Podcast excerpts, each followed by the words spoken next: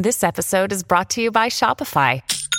Forget the frustration of picking commerce platforms when you switch your business to Shopify, the global commerce platform that supercharges your selling wherever you sell. With Shopify, you'll harness the same intuitive features, trusted apps, and powerful analytics used by the world's leading brands. Sign up today for your $1 per month trial period at shopify.com slash tech, all lowercase. That's shopify.com slash tech.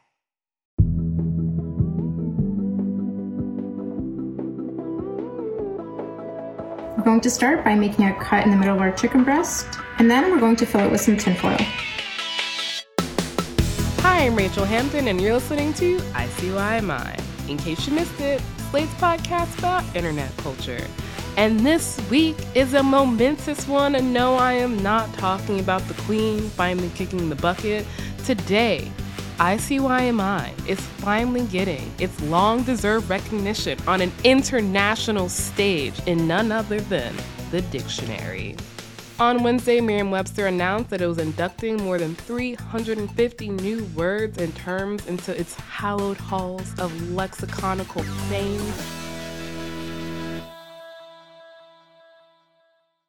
Including yeet, great choice, pumpkin spice, meh, MacGyver, and Luke, spelled L E W K, pronounced Luke, not look.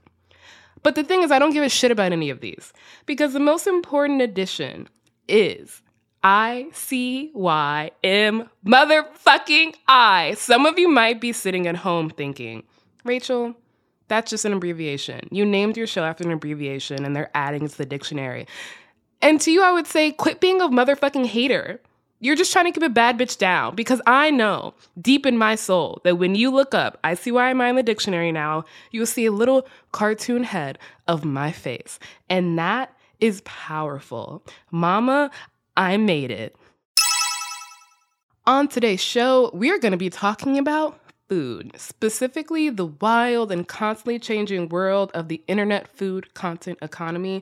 Despite how much I love food, and I love food to the point that I will not eat if the food is not good, we actually don't discuss it that often here on the show unless it's something viscerally disgusting like pink sauce or viral like the Emily Mariko salmon bowl, which I continue to eat once a week, and that's a conservative estimate. So, when we decided to do today's episode, I knew I needed to call in an expert. Later in the show, y'all be hearing from one of my favorite food writers and internet presences, Bettina Makalintal. She's currently a reporter at Eater, and she's written for Bon Appetit and Vice. She also has an absolutely incredible TikTok at crispy egg 420 where she documents some of the beautiful food she's eating and it is chef's kiss in like the original iteration of the term. Together, we'll be discussing the changes that TikTok has wrought on internet food content, the kind of inherent entitlement that we as viewers tend to approach food content with, and the bygone era of tasty videos. All of that after a short break.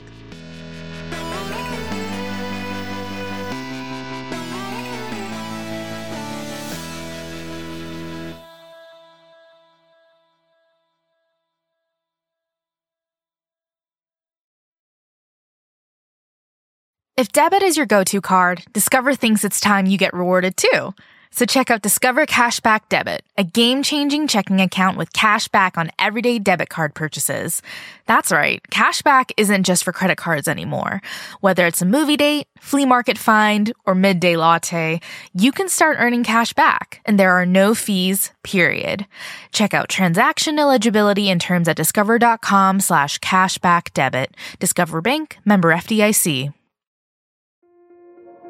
This episode is brought to you by Kia's first three row, all electric SUV, the Kia EV9, with available all wheel drive and seating for up to seven adults. With 0 to 60 speed that thrills you one minute and available lounge seats that unwind you the next. Visit kia.com slash EV9 to learn more. Ask your Kia dealer for availability. No system, no matter how advanced, can compensate for all driver error and or driving conditions. Always drive safely.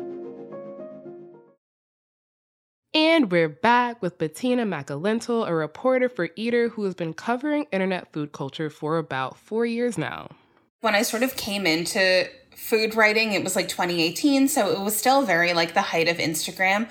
And so I think it was sort of like the, you know, we were really hitting that sort of like professionalization of Instagram, or it was like a lot of people were professional bloggers and professional sort of Instagram creators.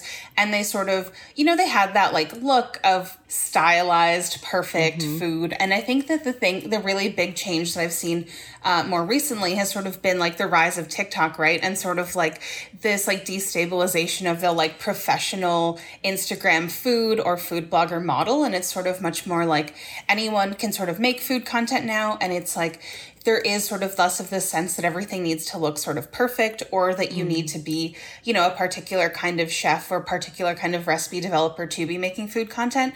And so I think it's like now we're just sort of seeing like a lot more people making things um, and a lot more people sort of like being included in like the food content world. Yeah, definitely. I feel like 2018 was around maybe the end of the tasty video era, um, where everything was like the disembodied hand shot from overhead.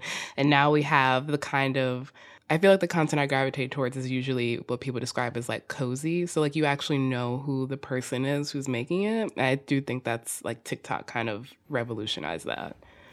Yeah, totally. And I think it was partially just also like with COVID, like so many people were home mm-hmm. and so many mm-hmm. people were cooking, and then we're just also sort of like making, coincidentally, making videos on their phones. 2020 was also the moment when TikTok really came to dominate the US social media scene. It's the year when I'm going to say adults because the teens have always been up on this shit, where adults realized that the platform was more than like Charli D'Amelio dancing. So you have this kind of seismic shift away from the professionalized, glossy Instagram aesthetic towards the sort of intentionally homespun TikTok vibe. Which brings us to a beautiful tweet that you sent out on August 30th. Something I've been thinking about a lot, especially after seeing complaints about Emily Mariko's bowls as boring, repetitive, is how so much food online is interpreted and assumed as primarily done for other people, an audience, as product content versus nourishment with filming secondary. And I have to ask, like, what inspired this tweet? What were you doing at 9 a.m. on a Tuesday that had you just ready to send off this incredibly like succinct tweet?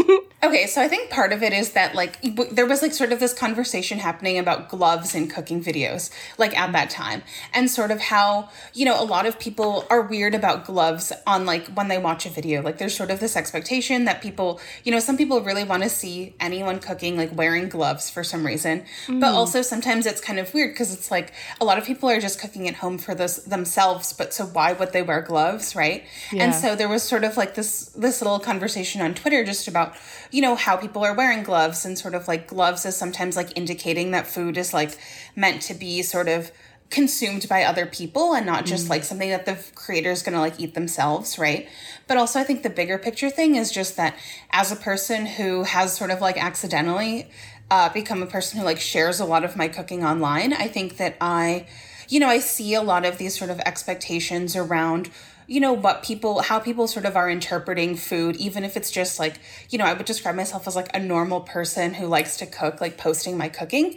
But i think that sometimes when i'm like posting my cooking or seeing the seeing the way people interact with my content i can tell that they see sort of you know they don't see it as just like me making lunch. They see it as like a video that they should learn from and the food is sort of there mm-hmm. for like their instructional benefit for example you mentioned Emily Mariko in your tweet, and I think that she kind of perfectly gets at this dynamic that you're referring to this idea that making food content is inherently instructional rather than for the edification of the person creating it.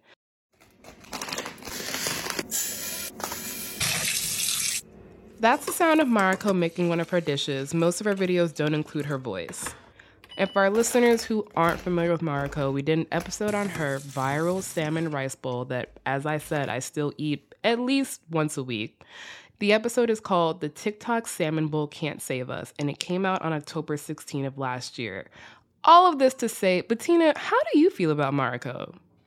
I find her videos very enjoyable. I find her food very enjoyable. Like it's a lot of stuff that I would eat. And I think that like the interesting thing has been like to see sort of the backlash to Emily Mariko in that it's like I think there's this thing on the internet where like a person or a thing gets to a certain level of sort of popularity or views and then people just start hating for no reason, right? Like And so I feel like Emily Mariko is a person who's very much ended up in this position that like I'm not sure that she like meant to be TikTok sort of like go to like casual cooking person, but it just sort of ended up that way. And so I think that, you know, and I think that's opened her up to a ton of like sort of weird criticism that I think that, you know, if I, like I as a fairly normal person, like start cooking, you know, you could very much make the argument that like my food is like boring or repetitive or that mm. I do mm. some weird thing with my posture or whatever, right? But I think that like, I think that sometimes the criticism she gets is sort of like overblown just because she's so big. I remember when the salmon bowl first went viral, there was this almost surprise that someone that looked like her was eating rice because I think so many people are used to aspirational food content. I think that part of this too, speaking of the aspirational thing, is like I feel like we're in an interesting moment with like almost like a backlash to inspiration aspirational things, like mm-hmm. the photo dump aesthetic and this sort of like presenting yourself on the internet in a way that seems more like air quotes real has made i think a lot of people sort of immediately you know dislike anything that sort of looks air quotes like intentionally aspirational. But i think the thing that i like think about a lot is the fact that like sometimes people are doing things on the internet that like has that per- that, that like image of being aspirational but it's not really meant to like i don't think it's like I, I don't know. I think that sometimes i'll get comments about like my food being a lot of effort or a lot of work right? And i think but it's mostly because I like it. It's not because I'm trying to like, you know, create some image that I think other people need to sort of opt into. Okay, so I love that you're bringing up your kind of accidental foray into influencing. It is actually one of the reasons I wanted to have you on the show. You single handedly turned last summer into my summer of big metal bowl salads, and I have not looked back since. But did you notice this inherently instructional dynamic versus a creator or as a journalist? I think I always noticed from afar the sort of like, you know, someone posts a picture and they'll get like a recipe in the comments, right? Mm-hmm. Like, even if, if there mm-hmm. isn't a recipe, they'll like, people will request it. So I think I sort of noticed that, but it didn't really sort of, but I don't think I really sort of thought about it in a bigger picture sense until I had start, I started posting my own content. Yeah. So when you say a bigger picture sense, what do you think this dynamic, where do you think it's emerged from? And what do you think it kind of says about where we are right now in terms of like internet food content?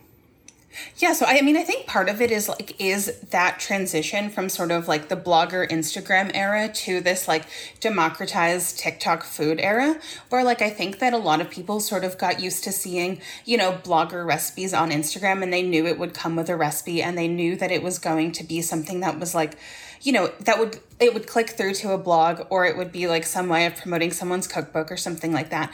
And mm. I think mm. that like with TikTok, you know, and more people making things and like I think that TikTok, you know, spans this much bigger range of like educational videos, but there's also like the vibey ASMR stuff that's like fully just for like, you know, the feeling and not sort of the instruction. And I think that's part of it is sort of not everyone who's watching it understands that sort of breadth of like content types. And mm. so I mm. think that sometimes people will see things that are meant to be sort of like vibes or ASMR or just like archiving or documenting. And I think they still sort of bring that like expectation of sort of the previous era to it. So I think that is sort of like the big thing. Because with TikTok, you're not, you know, I think even more so than Instagram, you're like not really controlling how you see something or like yeah. what you don't see the context of like a creator's other work. You're just sort of seeing the video and like putting your own expectations onto it. Yeah, TikTok really collapses context in a way that no other social media platform has before, right? Like when you follow an Instagram food blogger or you follow someone on Tumblr or Twitter, you know what kind of content you're signing up for, whether it be vibey or shit posting or instructional. But TikTok's algorithm just puts anyone into your FYP, which means that viewers are really kind of just pulling creators into their own context. There's this interesting dynamic I see now in the comments section where a commenter will ask a creator to do something like a certain makeup look or a recipe or try out something or whatever. And the creator will comment back, I've already done that, just scroll back. And that dynamic seems really specific to TikTok. The demand for a recipe on every food video is really interesting, especially for someone like you, Bettina, who isn't trying to do this full time. You're just posting to post. Yeah, I think like I mean I think that's the thing that makes it weird is that like I'm fully just posting for myself and I sort of enjoy the act of like lately I haven't because it's so much work, but like I, I do sometimes yeah. enjoy the act of like filming or like making the content, right? And I'm like doing that because I like it. And I'm not necessarily doing it because I want to show like the most discreet, like understandable steps for a viewer, you know? Mm-hmm. Where do you think that kind of it's almost a sense of entitlement. Where do you think it comes from? Oh, yeah, it's definitely a sense of entitlement. I think it's just, I mean, it's just the fact that people are so used to everything on the internet being free for so long. You know, like mm. it's like, mm. it's like the recipe thing, or it's the expectation that, you know, your favorite creator is going to respond to you and tell you where they got their jeans. Like there is just this. I think we've just like gotten to this point where the internet where people just expect things and they don't want to do the sort of like extra step of like opening up the Chrome tab and like searching for it themselves. They like expect that it should be there for them. Okay, okay, hold that thought because we have to take a short break. When we come back, we'll discuss how this sense of entitlement affects creators, whether it's specific to food content, and the default assumption that everyone posting online is trying to be a capital C content creator.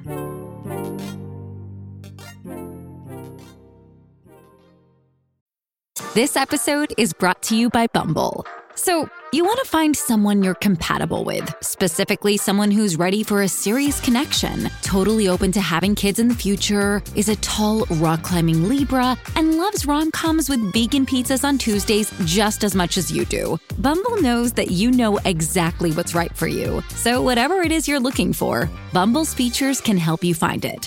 Date now on Bumble. It is Ryan here, and I have a question for you. What do you do when you win?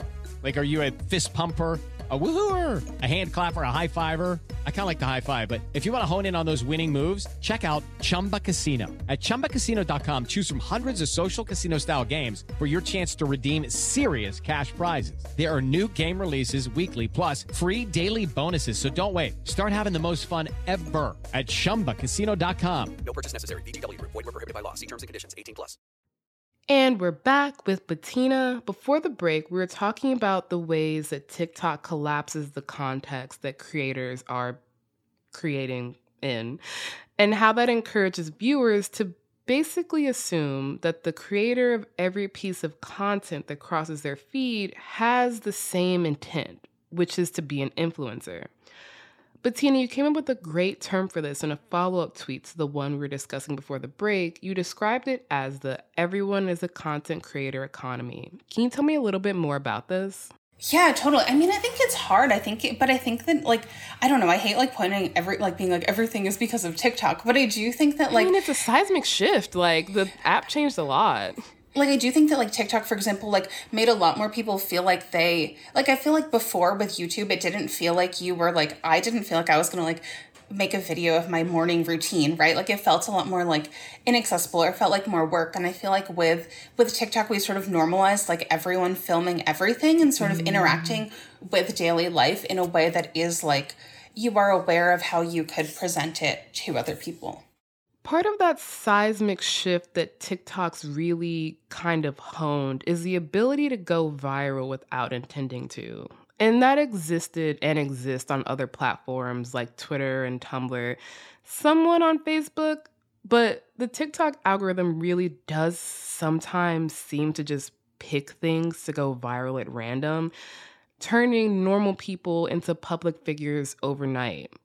See Couch Guy.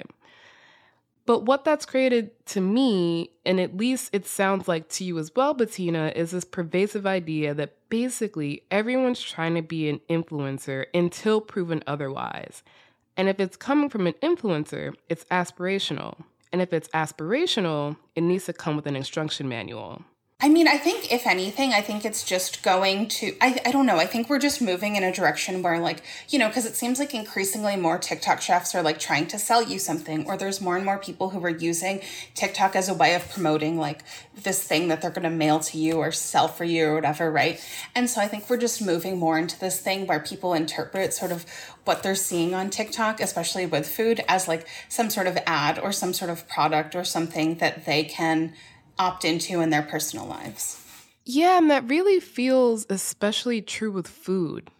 I think it's partially that so much of how people have interacted with food media content, you know, pre social media even, was like intended to be instructional. Like if you watched the cookie, the mm. Food Network, for example, Yeah. everything, like most sort of food things you watched were either like completely a competition or it was like a, a cooking host sort of explaining everything to you. And I don't think that we've had necessarily like these like examples of like vibey food content or mm-hmm. like ASMR mm-hmm. food content really until, you know, the social media era. And I think that like especially you know, a lot of that was easy to sort of ignore on YouTube. Like, I think there's a lot of people who still never saw like ASMR food on YouTube. It just sort of like passes them by.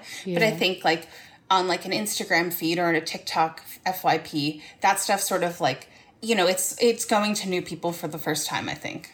Something I've been thinking about lately is how this affects people of color specifically. Like, the demand that a dish be easily replicable really does just kind of end up exotifying certain cooking techniques or ingredients. And it's usually those that most Westerners haven't interacted with. Like, to be aspirational has to be relatable. And what's deemed relatable is usually what's deemed white. I don't know. I think that people of color definitely I feel like especially with food there sort of is more scrutiny almost. Yeah. Like for example, like I noticed that like I did a thing in a cooking video that I saw like a much bigger white food creator do, not that, you know, mm-hmm. not that much before me. And like I definitely got more criticism for it. And I was like, okay, mm. this is interesting because you know, because it's like the same technique, not like I'm necessarily like saying anything different or doing anything that's like super different. But I was like, this is an interesting sort of like data point. I think race definitely affects sort of how per- sometimes people perceive your authority on f- in food content.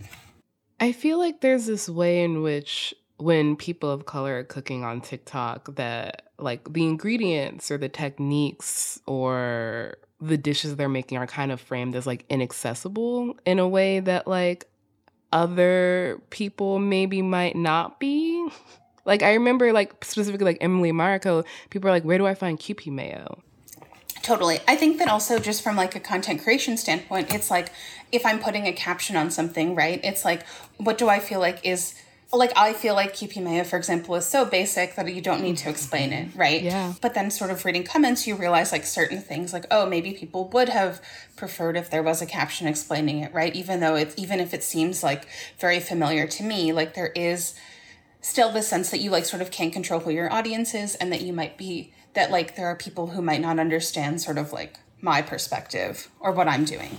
Yeah, it's kind of like the um the explanational comma or whatever, where it's like, what exactly Totally. am I gonna choose to explain to people and like why? And I feel like that when you're a content creator and that is the choice that you're making as your career, then you err on the side of doing more. But when you're just a normal person posting, it's like, why do I have to explain my life to you? Yeah, exactly. That dynamic seems really frustrating of just wanting to share and document your own life only for people to come in and kind of demand a step by step tutorial. I see accusations of gatekeeping flying around a lot, especially on TikTok, when someone refuses to share how they do their makeup or where they got something, which Okay, I have to say, sometimes I catch myself tapping on my non influencer friends' Instagram posts to see where they got their dress, which means I'm also brain poisoned. And it is sometimes frustrating when you see something you like and you don't have the immediate link to go buy it. But I'm also not owed that information, you know? And on the flip side, I do think having access to these like aspirational lifestyles kind of fucks a lot of people over. You know, I think that there is this sense that if you're, I think there can be this sense that if you're not making like an elaborate, beautiful meal, or if you're eating something that's the same all the time, or that you're like making something that's just totally like thrown together, fully sustenance, like I think that sometimes that can feel like if, like it can feel like you're doing something wrong if you're not mm. sort of like you're not doing the most with your food. And I think And I think that can be that's really hard. Like I think I mean I think the Instagram like blogger era was really hard in that it like set up all of these unrealistic expectations for people about how they should cook. And like, you know, for most people like I cook in a really sort of like extra way because that's like what I like to do and I have the time and it's my main hobby. Um but you know, I think that sometimes this like way of presenting and interacting with food online can sort of ignore the fact that like most people don't want to do that. Like most people just like literally just want to feed themselves and I think the thing is also that like I always think about the fact that like there's so much stuff that I make that I don't post online, right? Like mm. I am sort of like even though I'm sort of trying to be like a normal person cooking and I'm trying to show, you know, I'm like obviously still showing stuff that's like the best version and I'm not yeah. going to post every single day when I'm just eating like like tuna mayo on rice, right? Like mm-hmm. I'm not mm-hmm. posting that like I've been eating that every day for breakfast, but you know, it doesn't make it onto the feed. And so I think it's just like remembering like I feel like yeah, I feel like we're all sort of always remembering that, like, no matter what, like, no matter what, how things shift on sort of like what we're seeing on TikTok and Instagram, it's still always a choice of like what you're posting and what you're not sharing. I just think that we're in a sort of very interesting time for sort of like food and the internet. And there are things that are exciting about the current moment where I'm like, oh, there's like more normal people cooking and sharing their food. But then, you know, I think there's still a lot of these like existing pressures and expectations that we're still sort of falling into.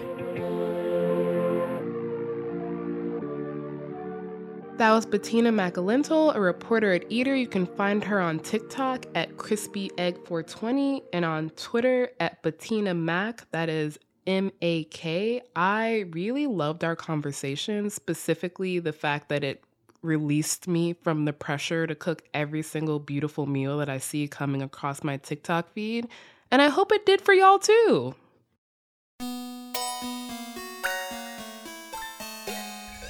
All right, that is the show. We'll be back in your feed on Wednesday, so please subscribe. It is the best way to never miss an episode, to never miss a discussion about food. Please leave a rating and review in Apple or Spotify and tell your friends about us. Tell your chef friends about us. You can follow us on Twitter at ICYMI underscore pod, which is also where you can DM us your questions and your favorite TikTok recipes. I don't promise to make them. And you can always drop us a note at ICYMI at slate.com.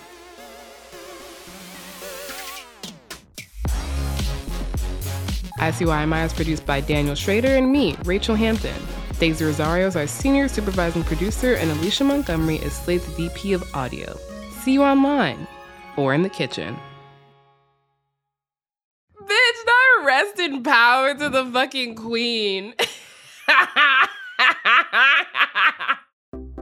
Hi, y'all. I hope you're enjoying today's show. If this is your first time listening, then welcome to the ICYMI squad. We are thrilled to have you here. In case you missed it, that joke is made every single week, and we come out twice a week on Wednesdays and Saturdays. You are currently listening to the Saturday episode, and this Wednesday's episode was on an illicit production of Hamilton put on by a church in a city in Texas, a city that happens to be my nemesis.